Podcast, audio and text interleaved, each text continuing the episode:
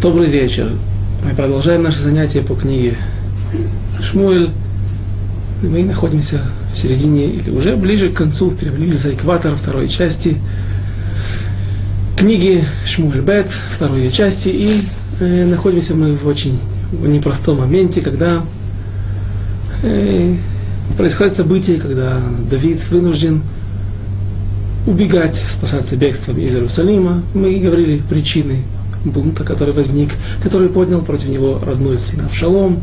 Почему это так произошло, почему именно Авшалом, например, не Адония, э, который тоже в будущем будет пытаться бунтовать, но у него не будет э, намерений уничтожить своего отца и сделать такие страшные вещи, по крайней мере, так это не открывают наши мудрецы, и мы не видим, что это э, вышло у него. Почему именно Авшалом, все это мы говорили, сын Ишаев Атор, женщина красивой внешности, которая добровольно принудительно была буквально так э, взята, привлечена в ряды народа Израиля. И Давид, несмотря на то, что мог бы оказать достойное сопротивление, мы увидим, что сейчас весь народ будет плакать, оплакивать его бегство, его уход из Иерусалима, что он оставляет свой народ, непонятно на какую участь, и народ был за ним, по крайней мере, большая его часть, большая часть и население Иерусалима. Он мог бы оказать достойное сопротивление. А в Шалому, не забывайте, что остался, с ним остались богатыри, крейти уплейти, крейтийцы, уплейтийцы, как говорит нам Таргум, не просто название каких-то семей, приближенных к двору, к, э, к церу, к двору, к дворцу, к царю, а прежде всего это гвардейцы, специально обученные люди, спецназ того времени, стрелки из прощи, из э, луков. И поэтому понятно, что Давид мог встретить Авшалома и, возможно, даже победить его. В, в, не, не, не, не забудем, что еще и Йоав есть, который Йоав, Авишай, величайшие полководцы, величайшие воины – но Давид опасается, что даже если случится так, что они все же проиграют сражение, то тогда Авшалом уничтожит весь город за то, что он в подозрении или в обвинении за то, что город и его население помогало Давиду в обороне. Поэтому Давид решает смилостивиться над своим народом и покидает Иерусалим со своей свитой приближенных, его лучшие друзья, семья, дети, шоны, наложницу он оставил и поплатился за это. Но интересно, что, возможно, Давид ведет себя так, может быть, можно сказать, в свете тех событий, которые он уже пережил. Однажды он понадеялся, как принято было говорить у нас, на авось. И когда он, убегая от преследования слуг царя Шауля, когда его жена, дочь царя Шауля, жена Давида, Михаль, спускает его через окно, Давид уходит без оружия, без еды, без припасов съестных, без воды. И вот он доходит до, по дороге, когда он уходит в, э, к эм, филистимлянам, он заходит в город Нов, город Коинов, первосвященников, там, где был Мишкан. И вот там он видит, что есть Дойка Думи. Он знает, что Дойка Думи может быть, Давид еще не знал, что этот человек не очень достойный, что он не исправил себе все внутренние проблемы, медот. То есть он был обладателем величайших знаний в Торе, но не исправлял свои качества, свои медот, черты характера, и поэтому, когда пришел момент не очень удачный, то тогда все это выплеснулось, и Доек причисляется среди тех немногих людей, которые вместе с Ахитофелем не имеют будущего мира. То есть даже после исправления в геноме, в аду у них нет возможности вернуться к очистить свою душу. Настолько они ее запятнали, настолько они ее испортили. И зная, что Доeg находится там, и еще раз, пусть, допустим, Давид не знает, насколько он еще плохой, проявил он себя в этом или нет, но он знает, что это верный слуга Шауля, это глава Равинского суда, большого, важного, может быть, второго по важности Равинского суда в Израиле, после основного центрального Санедрина, главой которого был царь пророк Шмуэль. И поэтому Давид должен был опасаться, что Доег Яльшин, что Доег расскажет своему хозяину о том, что Давид был здесь, и что коины помогли ему, в частности, один коин, э, ну, Давид понадеялся на авось, что, может быть, пройдет.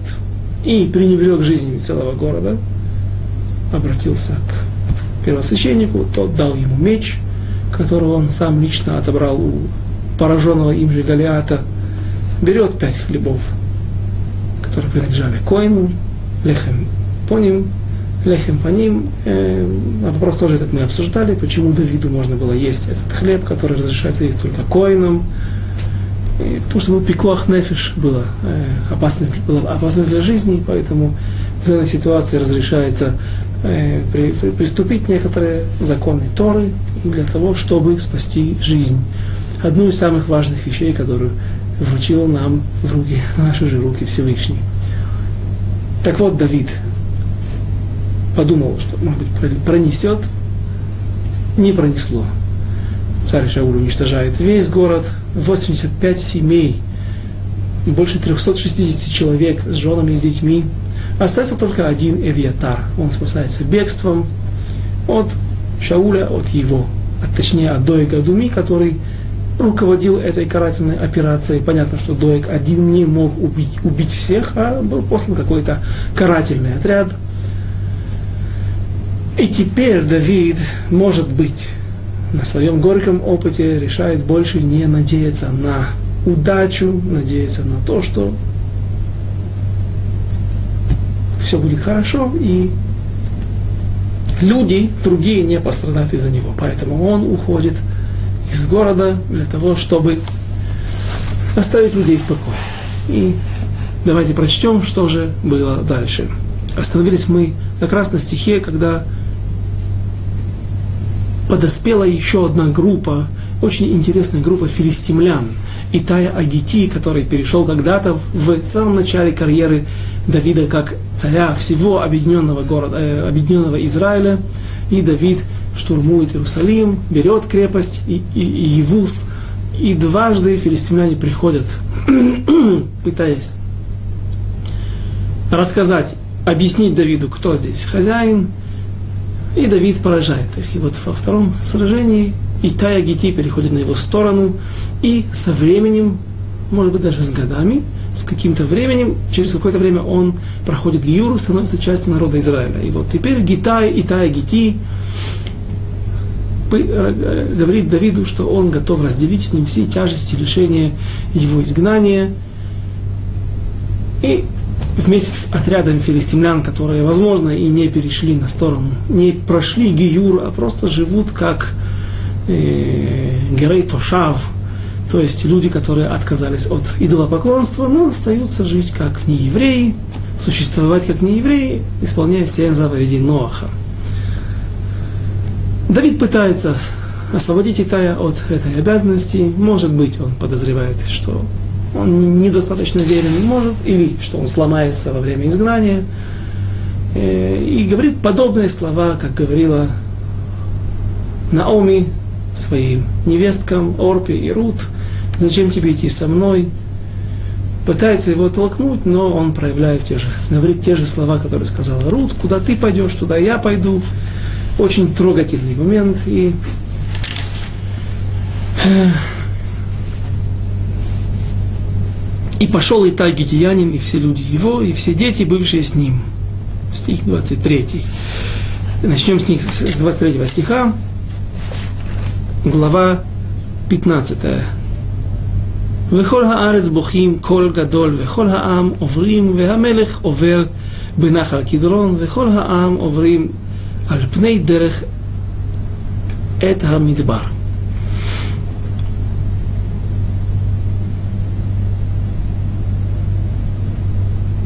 И плакала в, в голос вся страна. Когда проходил весь народ и царь, весь народ это имеется в виду народ царя, то есть та группа свита царя Давида.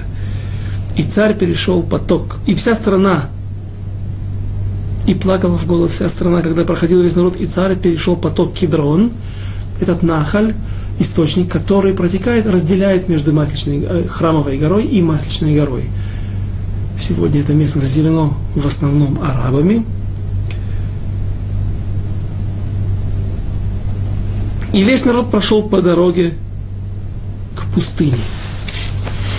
Если подняться на Масличную гору, то дальше, на удивление, представляется, предстает перед глазами э, зрителя. И сегодня, э, например, если вы находитесь где-нибудь в каком районе, где я видел этот удивительный вид со стороны э, университета Иерусалимского, Скопус, если я не ошибаюсь, называется эта гора на латыни. И там есть гостиница, Кинг Дэвид, если я не ошибаюсь, тоже так вдруг предстает после того, когда ты видишь, заканчиваются арабские кварталы, и ты смотришь в сторону Мертвого моря, в сторону Иордании, предстает глазам удивительная картина после красивейшего города мира, как написано в трактате Кедушин, что 9 мер красоты, 10 мер красоты были спущены на землю, 9 из них взяла себе Иерусалим, взяла именно женский род, потому что на иврите город имеет, э, город же имеет женский род, и Иерусалиме сегодня, пусть мы не понимаем те девять мер, о чем идет речь, имеется в виду духовной красоте, но и сегодня, поверьте, если кто нас смотрит не из Иерусалима или не из Израиля и не бывал здесь, или бывал мало, поверьте, Иерусалим невероятно красивый город, и когда ты, тем более стоишь в том месте, которое я описал, которое очень э, является старым районом Иерусалима, и там красивые высочайшие деревья, и вдруг ты бросаешь взгляд пустыня, настоящая пустыня. Желтый, не просто холм, холмы, которые покрыты мелкой какой-то растительностью, подножным кормом, кустарником. Нет, буквально желтого цвета пустыня. И начинается Мидбар Иуда, иудейская пустыня. И вот туда и уходит Давид, который он уже хорошо знает. Он пересекает, потому что он скрывался там от преследований царя Шауля. На самом деле, сейчас он берет направление, принимает направление в сторону Ерехо. Наверное, в этом месте и была дорога, как и в сегодняшние времена. Всегда э, Ерехо и дальше Иордан. Там находились еще в Заордане какие-то заселенные места еврейские и нееврейские народы, с которыми наверняка во время мирных когда хорошие соседские отношения были, а не состояние войны, наверняка была какая-то торговля. И вот он по этой дороге идет по территории все-таки колена Беньямина, потому что ему нужно взять, если мы представим себе вот это, это Иерусалим, а здесь Мертвое море, а то, туда он уходит в Заордание, севернее Мертвого моря, поэтому он идет на северо-восток. А это, скорее всего, удел колена Беньямина. И, и что дальше? Стих 24. והנה גם צדוק וכל הלוויים איתו נושאים את ארון ברית האלוקים ויציקו את ארון האלוקים ויעל אביתר עד תום כל העם לעבור מן העיר. Очень интересный стих, может быть, многим покажется он достаточно простым, все понятно, посредственный стих, который объясняет присоединение еще одной группы, таких будет сейчас несколько после гетийцев или гетиянцев, гатовцев э, из, из, из, э, из Гата, с Итаями Гетии мы видим, что приходят коины с левитами и приносят Арона Койдыш, ковчег завета.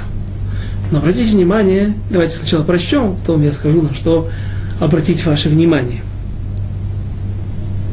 Вот и Цадок, а также и все левиты с ними, с ним, несли ковчег Завета Божия и поставили ковчег Божий. И Вьятар же стоял на возвышении, пока не прошел весь народ из города. Ну, э, прежде всего, не очень удачный перевод. Ваяль Эвьятар. И поднялся также и Эвьятар. Так бы я перевел или так нужно перевести, перевести в соответствии с нашими мудрецами. Ваял Эвьятар ад том кор хаам лавор мин хаир. Когда проходил весь народ и присоединился, Ваяаль поднялся. Они же находятся сейчас на, у подножия или на склоне Масличной горы. Потому что Давид еще не достиг пика, не достиг вершины, потому что там начнет плакать, потому что это последний момент, когда он видит скинию завета или тот шатер, где он э, держал, который он разбил для того, чтобы держать там ковчег завета. Соответственно, если и кто-то присоединился к ним, так он должен лаалот, подняться снизу вверх. Почему же вдруг Эвиатар поднимается, присоединяется позже? Так мы видим Ваяли, поднялся, присоединился к ним в конце всех людей, которые прошли за Давидом, решившие разделить участь вместе с ним. И почему Цадок принес, а не Эвиатар? До нынешнего момента первосвященником был Эвиатар. Еще до этого нужно обратить внимание на то, что Аарон несут правильно, несут левиты.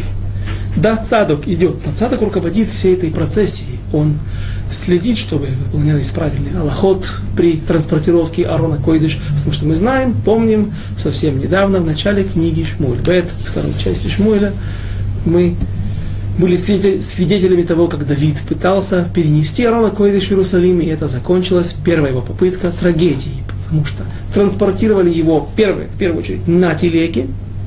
И если бы его несли только коины, но ну, хотя бы не на телеге, может быть, последствия были бы мягче, не такие страшные, не такие трагичные, потому что погиб в этот момент. Урия, Урия, Уза, Уза. Э, и транспортировали его или вели, руководили этой процессией коины. Так вот, нести должны левиты. И сейчас мы видим, что несут левиты. Руководит этим всем цадок, потому что он является неотъемлемой частью, или точнее, он является служителем Арона, соответственно, Муван понятно, почему он идет рядом и руководит всем этим. Но почему цадок? До этого был Эвиатар, сын того первосвященника, который, Ахимелаха, который погиб в Нов, город, город Коинов, в Коинском городе. И он единственный, кто остался.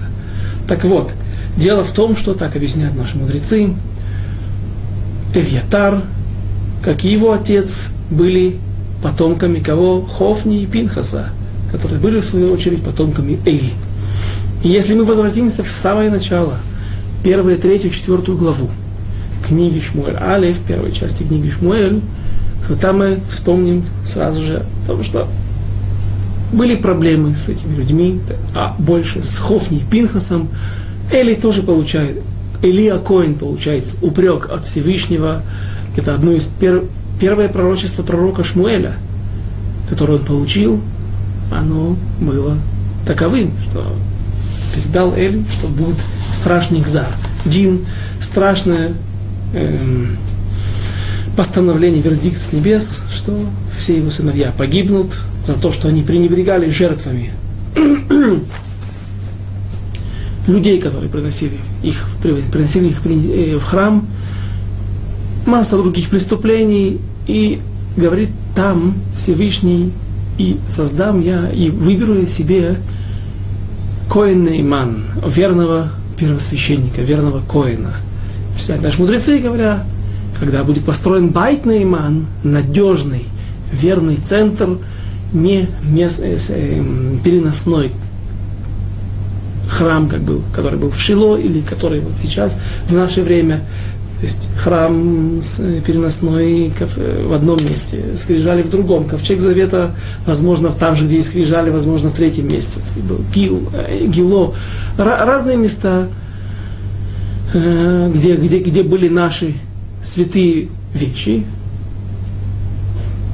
И когда я построю, говорит Всевышний в пророчестве, Байт Нейман, мне нужен будет Коин Нейман. Верное место, верному храму, верный Коин. Когда же этот момент наступил? Нет, не сейчас. Он наступил в книге Мелахим, в самом начале книги царей, когда э, царь Соломон построит город, построит храм, и будут служить вновь, служба вновь вернется к отпрыскам Элазара, сына Акоина. А Эля Акоин, Хофни и Пинхас были отпрысками Итамара. сына Коина, сына Аарона, извините. И вот сейчас началось, э, начался вывод Эвьятара, который был от Итамара, сына Коина, от Хофни Пинхаса, от Элия Коина, э, начали его выдвигать, выводить в отставку. И почему именно Цадок, который был со стороны Элазара, а не со стороны Ивьятара, э, и Тамара, извините. Почему Цадок ведет сейчас? Потому что Эвиатар в этот момент по, по, по требованию или по просьбе Давида вопрошал через Урим Ветумим, не будем напоминать, таблица, э, через которую мы могли общаться. Народ Израиля мог, имел возможность общаться со Всевышним. И вот эта таблица, загорались камни, нужно было расшифровать те слова, те буквы, которые загорались, составить из них текст. И вот Эвьятар, Шааль Бауто Йом Велона Ана, так говорит Гмара, так говорит э, Гмара в Вавилонском Талмуде. И поэтому Давид понял, что наступил момент, когда нужно сменять службу в храме, службу или службу при Арона Койдыш, семейством а, Итамара, отпрысками Элазара на вместо отпрысков Итамара, сына Аарона. Но на самом деле мы видим, что они вместе еще продолжают служить. И в наших источниках не говорится четко, какое было разделение между ними, снял ли Эвьятар те восемь одежд первосвященника, передал ли он их Цадаку, или только Цадак сейчас спрашивал Уры Тумим, и ему давался ответ, а Эвьятару нет. Пока что мы видим, что оба остаются и каким-то образом разделяют э, свои э, полномочия первосвященника. Но, говорят наши мудрецы, в этот момент началось вот это вот выведение сыновей, потомков Итамара, Итамара сына Аарона, с должности первосвященников, службы основной службы в храме. Э, Эвьятар пережил это событие, наверное, не очень просто. Потому что пусть он остался на стороне Давида, и его сын вместе с сыном Цадока потом будут посланы как разведчики, или точнее, как люди, которые, как связующие, и они донесут весть Давиду, что есть хорошие новости, что совет Ахитофеля, я немножко забегаю вперед, совет Ахитофеля не был принят, и что ему нужно убегать, не оставаться здесь, не заночевать на стороне основной центральной земли Израиля, потому что есть разница между святой землей, которая обещана, которая описана в ее границе, описана в Торе, и за Иорданием, которое было присоединено к и заселено еврейским народом, двумя коленями, Гад, Рувен, Хаци, Шевет, Минаше, половина колена Минаше. Тем не менее, Давиду передается, чтобы он не оставался, а перешел в течение ночи Иордан, пересек его, и там уже он сможет отдохнуть. Так и было сделано. То есть Эвьятар пока что сохраняет верность Давиду, но он понимает, что приходят его последние, приходят его последние дни, последнее время. И он знал, что Давиду обещано, или, как, наверное, в какой-то момент это стало известно, что Давиду обещано, что будет Шлому Амелех, царь Соломон, царем после Давида, главным преемником его на престоле. А это значит, что все, что связано с Давидом и его главными преемниками, это значит то, что сбудется и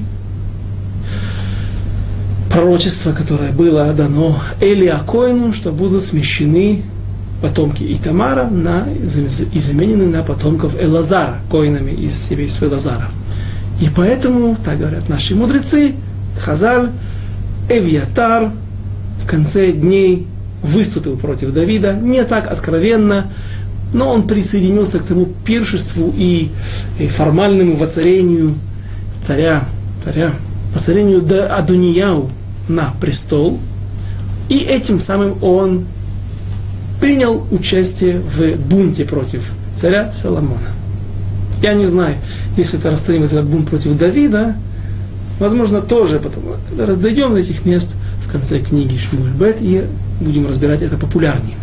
И вот, что мы Почему он, почему он так поступил? Потому что он хотел продлить себе еще какое-то время, еще какой-то период, несколько лет служения при храме. Потому что он знал, что если будет Соломон на престоле, Шломо Амелех, будет Шломо Амелех, а не Адунияу Амелех, тогда ему не видать первосвященства, не служить перед ковчегом Всевышнего. Непонятное, искусственное выбивание для себя должностей, потому что если Всевышний так сделал, он так приказал, как можно идти против Всевышнего? Это сбудется, хочешь ты или нет. Может быть, это мы сможем найти, э, вопросы найти ответы дальше, когда будем разбирать конкретно те места. Но вот, поскольку он, Эвьятар, примет сторону вместе с Юавом, сторону Адоньяу, еще одного сына, который остался у Давида, и который тоже Емрод Бо поднимет бунт, попытается воцарить себя на престол искусственно. Э, за это царь Соломон вызывает его на аудиенцию и говорит ему такие слова. Откройте, пожалуйста, у кого есть перед, перед собой текст. Сразу же следует книга царей, Мелахим, вслед за Шмуэль Бет. Первая ее часть, вторая глава стих 26. 25. «И поручил это царь Шлому Бнаяу, сыну Яяда, и Бнаяу поразил его, и тот умер». Это говорится о Йоаве. Теперь следующий, кто участвовал в бунте против Шломо. Стих 26. «А Эвьятару, священнику, сказал царь, ступай в Анатот на поля твои».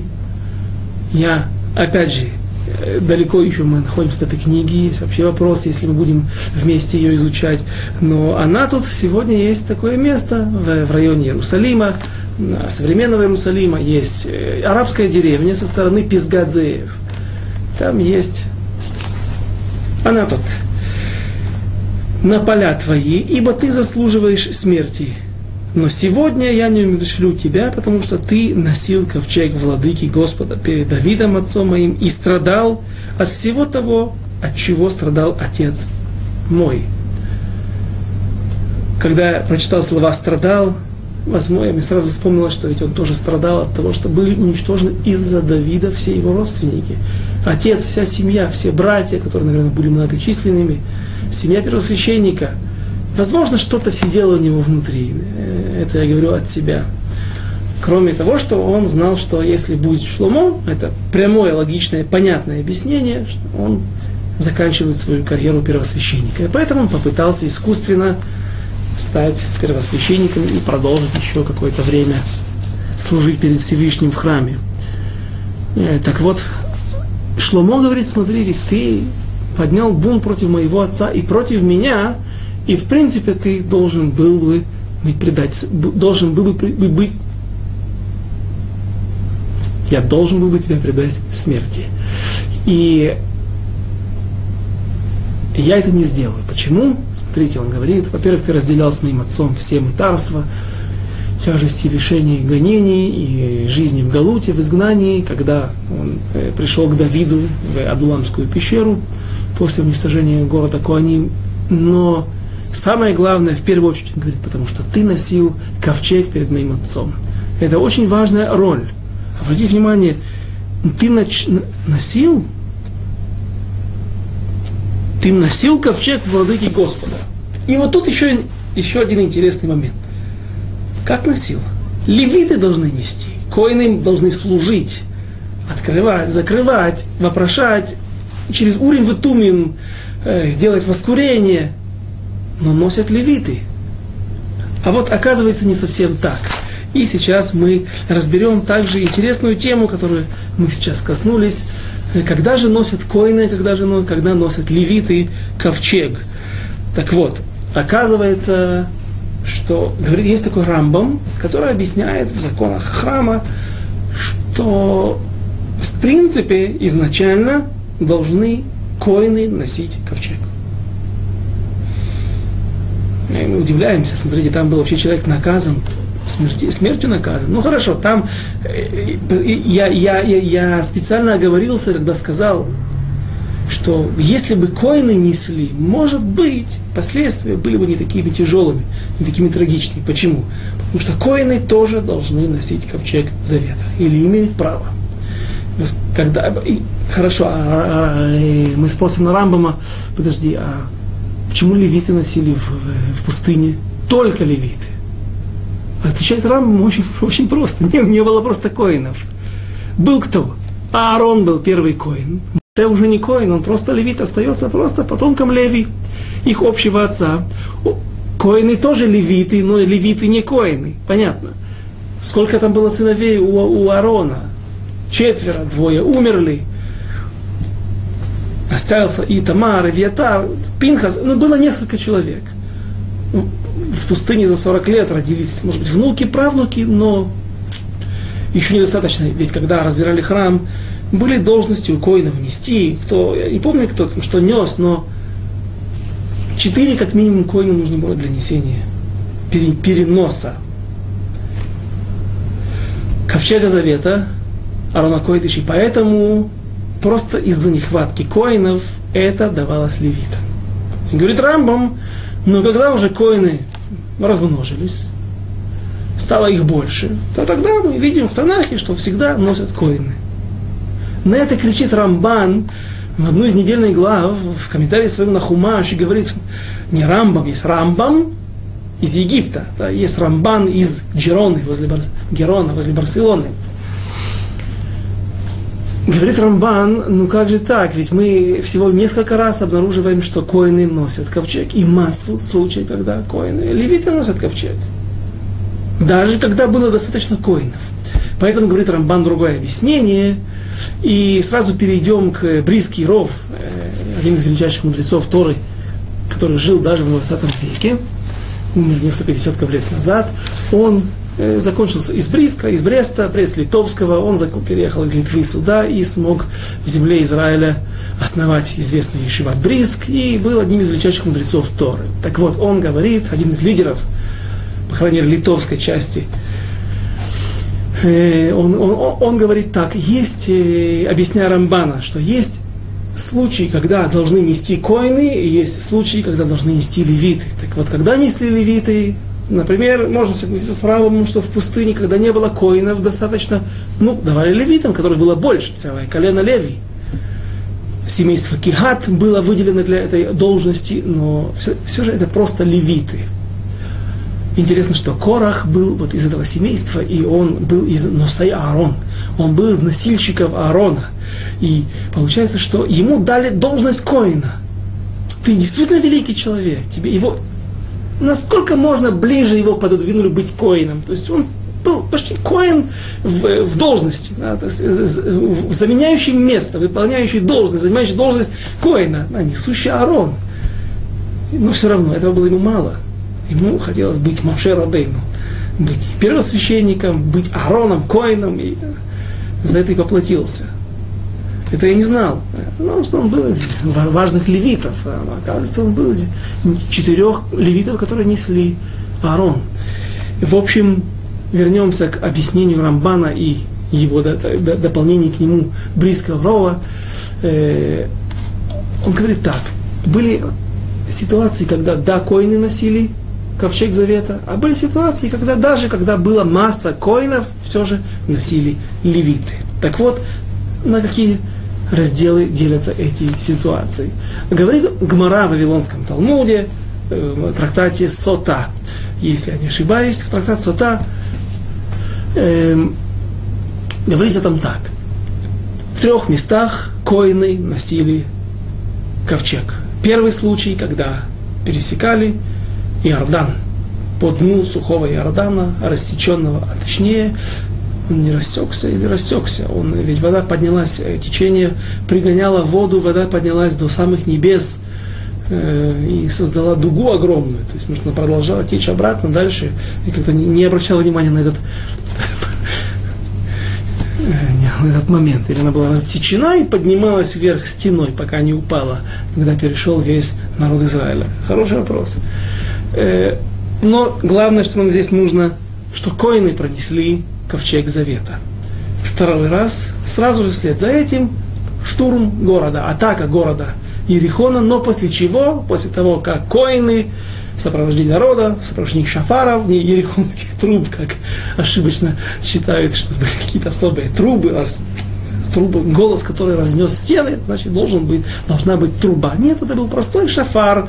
И даже есть сегодня в сефарских общинах есть иногда вот такие вот очень длинные крученые рога, поверьте, самый простой шафар, самое лучшее, написано в Мишне Бруре, даже если человек кто-то украшает его золотом, инкрустирует его золотом, лотовый мусим. Нехорошо они делают.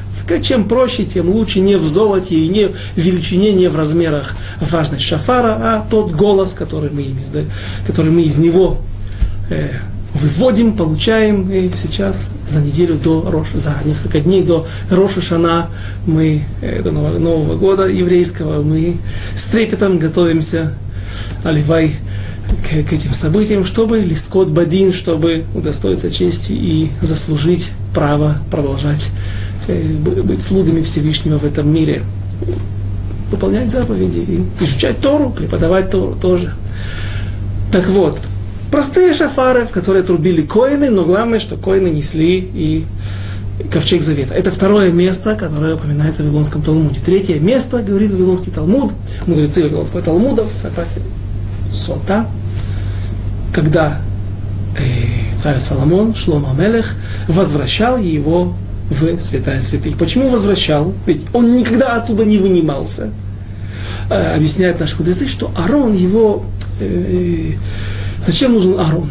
Для чего он нужен был? Это место для лухота брит, для скрижали завета. И, соответственно, это должно быть место у него. Поэтому, когда ему наконец-то сделали храм, это и место как будто бы изначально предназначенное для него. То, что все эти годы, сотни лет, он скитался из места в место. Гило, Гильгаль, эм, э, потом э, Шило, потом э, Нов. Разные места 7 месяцев в, в Эрет Плештин, в земле филистимлян, не у евреев даже, правда, без скрижалей завета, как мы помним, все время он был не на месте. Вот, наконец-то, Шломо делает ему место. Поэтому и вернули его туда. Так вот, там на месте этой море спрашивает Раби Акива Эгер, величайший мудрец, глава всего изгнания в, своем, в свое время, величайший мудрец из Восточной Европы, из Польши, он говорит – что на самом деле одно из мест, вот оно здесь. Почему? Потому что Давид сейчас вернет этот Аарон. И кто его вернет? Вернут его коины. Обратите внимание, принесли левиты в сопровождении Цадока, а следом и Эвьятар, но вернут его коины. Цадок и Эвьятар, наверное, еще какие-то коины, которые были там на месте. Говорит Рабекива Эгер, а, а и сказано в Гимуре всего три места, а ты, получается, мы посчитали четыре места, где коины в Нахе, в, в пророках и в Писаниях где-то носят Арона, а Койдыш. Э, говорит Раби Акива на самом деле это одно место. Два места с царем Соломоном, и вот сейчас в нашей ситуации, когда Давид отсылает Аарона Койдыш обратно, это одно место. Почему? Потому что здесь есть один иньян. Это одна тема. Аарон возвращают на место. Шломо вносит его в святая святых. Царь э, Давид говорит вернуть э, Аарона Койдыш на его место, в тот шатер, который он ему пока что предназначил. Лучшего места он почему-то не нашел. Наверняка так было сказано Всевышним или пророками Всевышнего. Так вот, Брис Киров говорит, что есть два разных способа транспортировки, переноса э, Арона Койдыш, Ковчега Завета. Одна роль, которую выполняет левиты, когда просто переносят с места на место. Действительно, пере, пере, пере, перемещаются с одного места на другое. Всевышний сказал, перейдите сегодня в следующую долину. На 40 лет евреи перемещались из места на место. Не все время, большую часть они стояли на одном каком-то месте, но были несколько, э, свыше 10 стоянок. В момент переноса это просто перенос. Как бы берем что-то, святое, но нет, не, не с какой-то целью. А это часть нашей, нашей жизни, часть нашей святости. Переносим с этого места на, другое. Теперь, когда же брали Арона Койдыш, например, в момент, когда штурмовали город Ерихо, э, ковчег завета нужен для того, чтобы обрушить стены ерихонские. Сейчас он выполняет роль чудодейственную, судьбоносную. Вот теперь должны нести коины. Это более важная роль, более важный э, это дорога, более важный уровень. И сейчас, когда сюда несли, его просто транспортировали левиты во главе с Цадоком, хотели принести его Давиду. Зачем? Надеялись, что э, Арона Койдыш, святая вещь, будут одна из э, центров э, святости народа Израиля, будет с, с Давидом, это поможет ему, даст ему схует. Есть мнение, что нельзя спросить Урим Ветумим без Арона Койдыш. На самом деле нам это будет очень мешать, если мы пойдем по этому мнению. Скажем так, что Урим и всегда можно спросить и, и без Арона а Понятно, что были какие-то причины, что они решили, что ну, Арона Койдыш должен быть с Давидом. Но когда Давид говорит, что отошлите его обратно, а, например, одна из причин, э, может быть, не основных, но там известное правило, известная Аллаха, закон, что когда Арона Койдыш находится не в своем месте, например, в Шило, или в Нов, город Коинов, или где-то какое-то место, которое предназначено для него, запрещается Решамеш Мита. Вещь пикантная, немножко странная, но понятная. Запрещено мужу с женой во всем народе Израиля быть в интимной связи, быть вместе. Почему? Арона Койдыш находится как будто бы в открытом месте. И, и когда мы делаем какие-то вещи, которые ну, связаны с, с, скажем, не скромностью, но с пикантностью, э, это дело запрещено. И Рабейну Бахаей, знаменитый мудрец, также из пан, сефардской школы, и, из эпохи Решоним, также как, как и Рамбан, он кричит, делает большой шум, непонятно. Как это так? Семь месяцев Арона Койдыш мог быть в земле Плештим. Это получается весь народ Израиля э, ну, не, не, мог, не, не могли быть вместе. Рождаемость должна была упасть. Да просто сколько проблем. Человеку тяжело без этого. Отве, э, объяснить, ответить, летерец. Рабейна Бахаи можно так. Арона Койдыш там был без скрижалей. Ведь помните, Иш Биньямин, э, человек из, э, из Биньямина, а, а он был никто иной, как царь Шауль, тогда просто еще Шауль, сын Киша, он схватил, наверняка, почему он схватился за полы своей одежды, потому что он наверняка обернул скрижали завета каким-то каким талитом или своими одеждами, не брал голыми руками и выхватил из рук Голиата, который, добравшись до святости израильского народа, приподнял крышку, капорет и взял оттуда скрижали завета. Смотреть и, наверное, с радостью показать главную святость, главный трофей, который они захватили у евреев. В этот момент Иш Беньямин, царь Шауль, Шауль тогда выхватил эти скрижали завета и отнес их обратно. Где они были, можно опять же предполагать, говорить, известные места, но так мы объясняем Рабейну Бахаи, можно объяснить что Арон без скрижалей это не та проблема, о которой говорится. Но здесь, если бы Давид с собой ушел, с собой, с ушел бы и с собой унес ковчег завета вместе со скрижалями, это проблема. Ковчег завета не, не на своем месте. Народ Израиля не мог бы выполнять свои заповеди и нормальную жизнь, семейную жизнь. Не одна эта причина, почему Давид отсылает, но Давид отсылает ковчег завета назад и говорит красивые слова.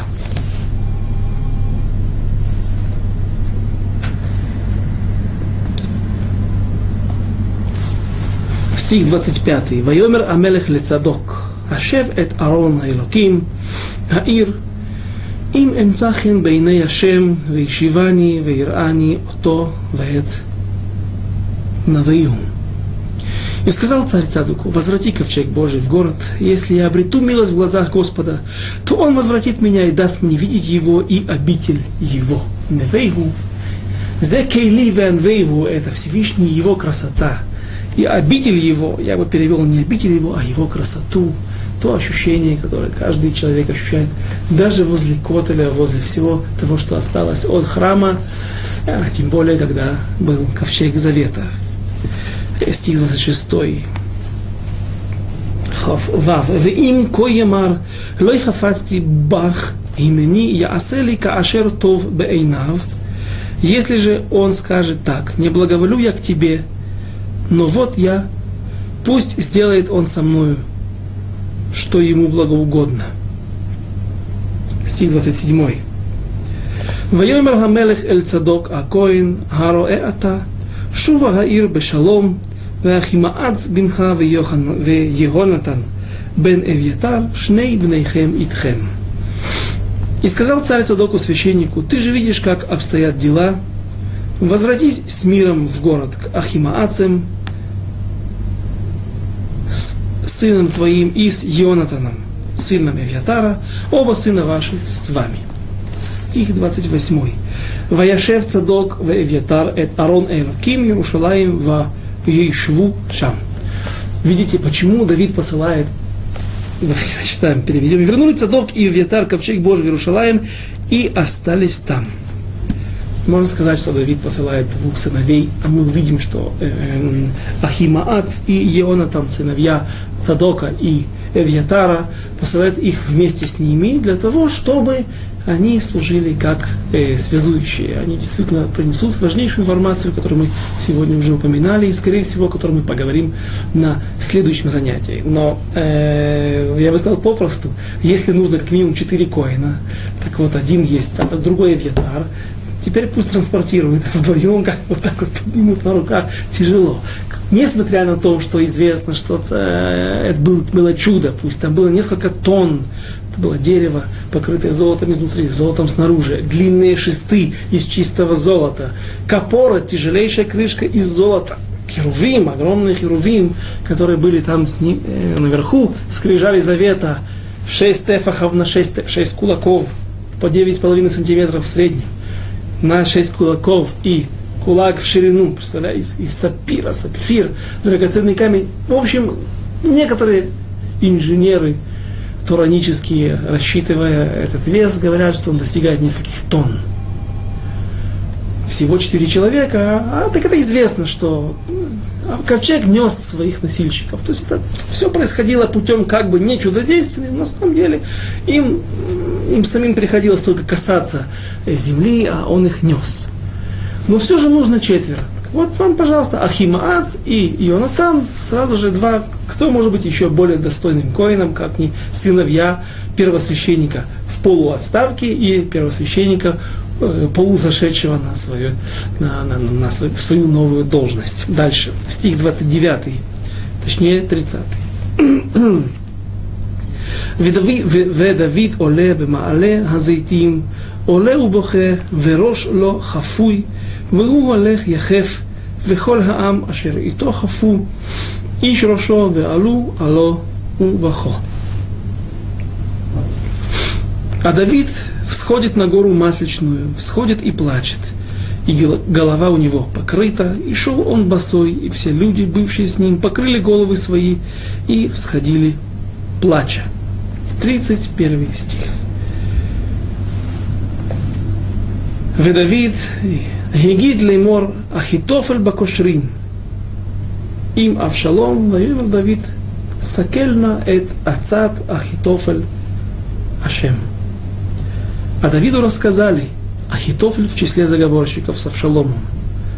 И сказал Давид, расстрой, прошу, совет Ахитофеля, Господи. Молитва из пяти слов. Э, говорят, что самая короткая молитва, это когда Машера Бейну э, плачет и кричит Всевышнему и за свою сестру Ципора, которая сказала на него Лашон Ра. И он кричит Аль-на рефа на ла. Аль-на рефа на рефа на ла. Тоже пять. Получается, а? Мирьям, а как, я его сказал, меня исправляют здесь. Мирьям, Мирьям, Мирьям, а Невия, конечно же, пророчица э, Невия, сестра Моше, он тоже говорит пять слов – тоже короткое. Но там на это, не знаю, это слово или какие-то частицы речи. Здесь же пять слов, Давид всего обращается ко Всевышнему насчет Ахитофеля. Давиду говорят, Ахитофель не здесь. Когда э, кто-то замечает, что не все, все советники, все, кто, кто мог, уже пришли. Точ, точнее, не так. Мы еще увидим людей, которые присоединятся к Давиду. И Давид понимает, что а, если Ахитофель там с Авшаломом, дело обстоит совсем плохо. Потому что он знал, что Ахитофель, если он перешел, есть, прежде всего его совет, почти как совет, не почти, совет как Урим Ветумим, и кроме важности его совета и точности его совета, он понимает, что у Ахитофеля есть причины его ненавидеть за то, что он э, таким образом взял себе в жены его внучку, Батшеву, и из Мидраша следует то, что Ахитофель имел зуб на Давида, когда он в день переноса, неудачного, трагичного переноса ковчега, перевозки, попытки перевести ковчега Завета в Иерусалим, назначил 30 тысяч мудрецов Торы, мудрецами Торы, раввинами, посвятил их в раввины, сделал важный акт, и почему-то не посвятил Ахитофеля. Нет у меня до, до сих пор ответа на этот вопрос, почему самый, ну, один из важнейших людей в народе Израиля, он так не поступил. Но когда Давид увидел, что коины шатаются, и тележка шатается, и происходит что-то непонятное, он спросил Ахитофеля, в чем дело, тот ему ответил, смотри, у тебя есть много раввинов, 30 тысяч твоих советников, обратись к ним, и пусть они, ты же их назначил, назначил, меня не назначил, ну так, пожалуйста, я отстаиваю свой почет, не назначил, так не спрашивай меня, спрашивай того, кого ты в твоих глазах, они важнее, или непонятно, что какая была, какова была причина. Но, наверное, Давид понимает, что уже с тех, с тех времен он заметил, что что-то, возможно, с Ахитофелем неладное. И э, поэтому, когда он узнает, что Ахитофель не здесь, он понимает, что он среди заговорщиков вместе с Авшаломом и он говорит короткую молитву, которая была услышана. Откуда мы это знаем?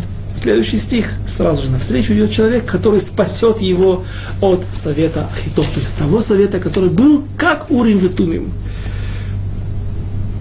И когда добрался Давид до верши, стих 32, Лашона Койдыш иврит, «Ваеги Давид ба ад рош,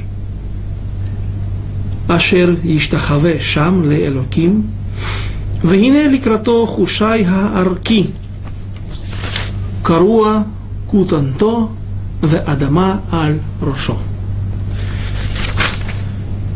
И когда добрался Давид до вершины Масличной горы, где он поклонялся Богу, то вот навстречу ему Хушай Аркиянин. Разодран кутонет его, разодрана его одежда, его платье, и прах на голове его в признак все эти два признака, признаки траура.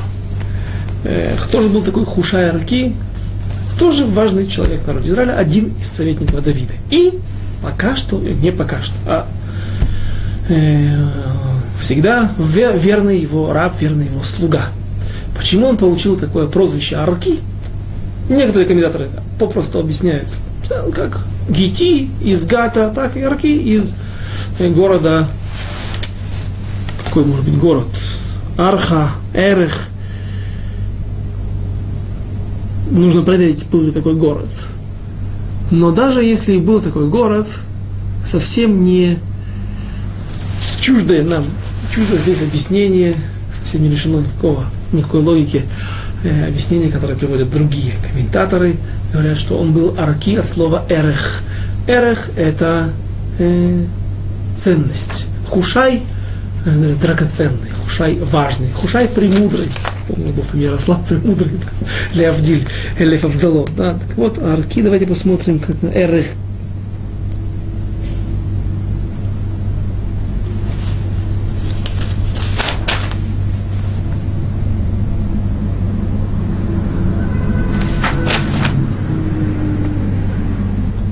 Да, Эрех, Архи с Алифом. То есть Слово арахим – это ценности. Хушай премудрый. Хушай ценный. Чем же он такой ценный? Потому что был мудрый и даже смог того знаменитого Хитофеля переспорить. А как это произошло, он сделал очень, поступил очень, очень, э, очень, очень правильно с точки зрения психологии. Ну и прежде всего молитвы Всевышнему, Всевышнему который который Давид обращал ко Всевышнему. Давайте прочтем дальше. Стих 33. Как же развиваются события. И Вайомер ло Давид, им аварта идти вагаита Аллах или Маса. И сказал ему Давид, если ты пойдешь со мною, ты будешь мне в тягость. А я не думаю, что он был старенький, не мог ходить. Что-то здесь заложено. Говорит Давид, смотри, ты можешь пойти со мной, да, но вопрос, будет ли в этом большая польза. А вот другую пользу, много действительно настоящую пользу, мне кажется, ты можешь принести, если ты останешься здесь на месте. То есть Давид своей мудростью он создает здесь то, что называется подполье, отсылает первосвященников – и их нельзя обвинить в том, что Авшалом не сможет их обвинить, сказал, а, вы ставленники Давида, вы здесь оставлены для того, чтобы следить за мной. Нет, дорогой, мы первосвященники. Мы первосвященники, если хочешь, со стороны Элазара, если хочешь, со стороны Итамара, как ни крути, мы должны быть здесь. И ты тоже в нас, в нас нуждаешься. Хорошо? Принято. А сыновья ваши, сыновья, носильщики, нужно как минимум четверо, э, четыре коина. А что с Хушайраки? как он сможет внедриться в свиту Авшалома. Сейчас мы это увидим. Но если возвратить... О, говорит Давид, стих 34, ламед далет. ואם העיר תשוב, ואמרת לאבשלום, עבדך אני. המלך אהיה עבד אביך, רק שנייה. ואם העיר תשוב ואמרת לאבשלום, עבדך אני, המלך אהיה עבד אביך, אה, עבדך המלך אהיה.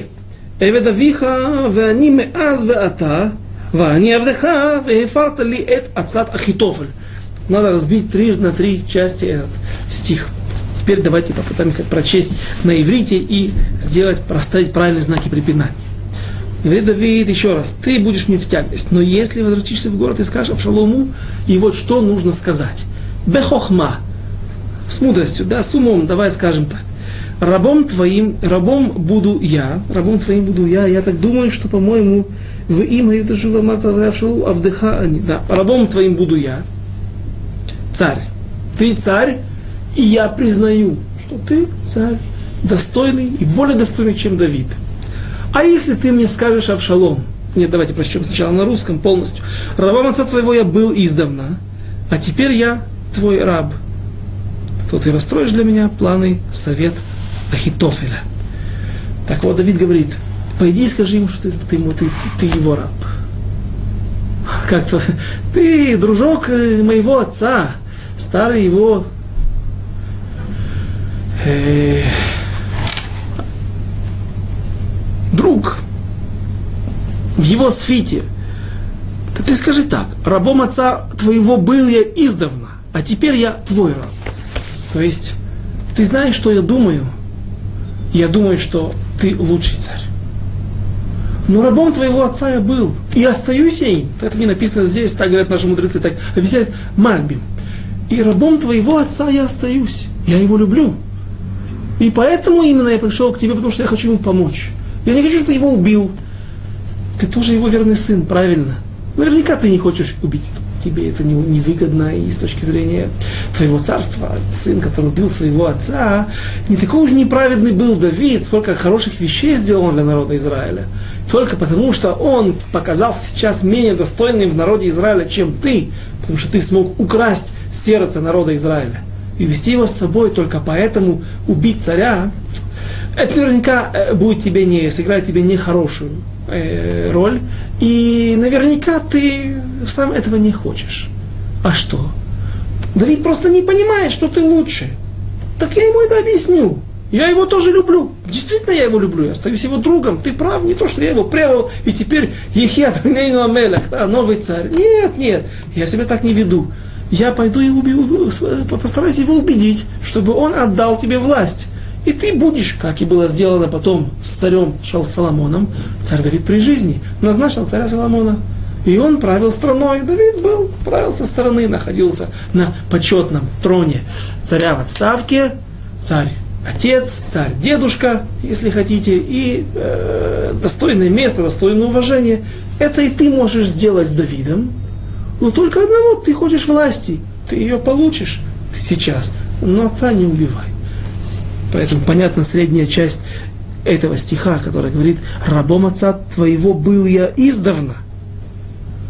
А теперь я твой раб, а я считаю, что ты все же лучший царь. И вот это то, что в то, этот момент, маленькое раз, разногласие между вами, которое Давид не понимает, и я постараюсь его в этом убедить.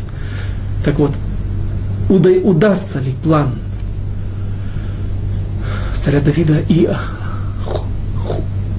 Хушай Аарки, драгоценный Хушай, дорогой Хушай, ценный, э, как удастся ему расстроить планы Ахитофеля. Э, как Давид пытался служить Аводозара и почему? Давид, написано так, хотел Давид служить идолам, но опять Хушай Арки остановил его и смог убедить его в этом, чтобы он это не делал. И как закончится захват Иерусалима и э, распределение сил и позиций, об этом мы поговорим на следующем занятии, через неделю. До свидания, до следующих встреч. И всем я желаю, мы находимся в преддверии Роша Шана, Новый год, Тавшин Айн. Желаю всем ктива, выхатима, това. Свидания, до встречи в следующем году.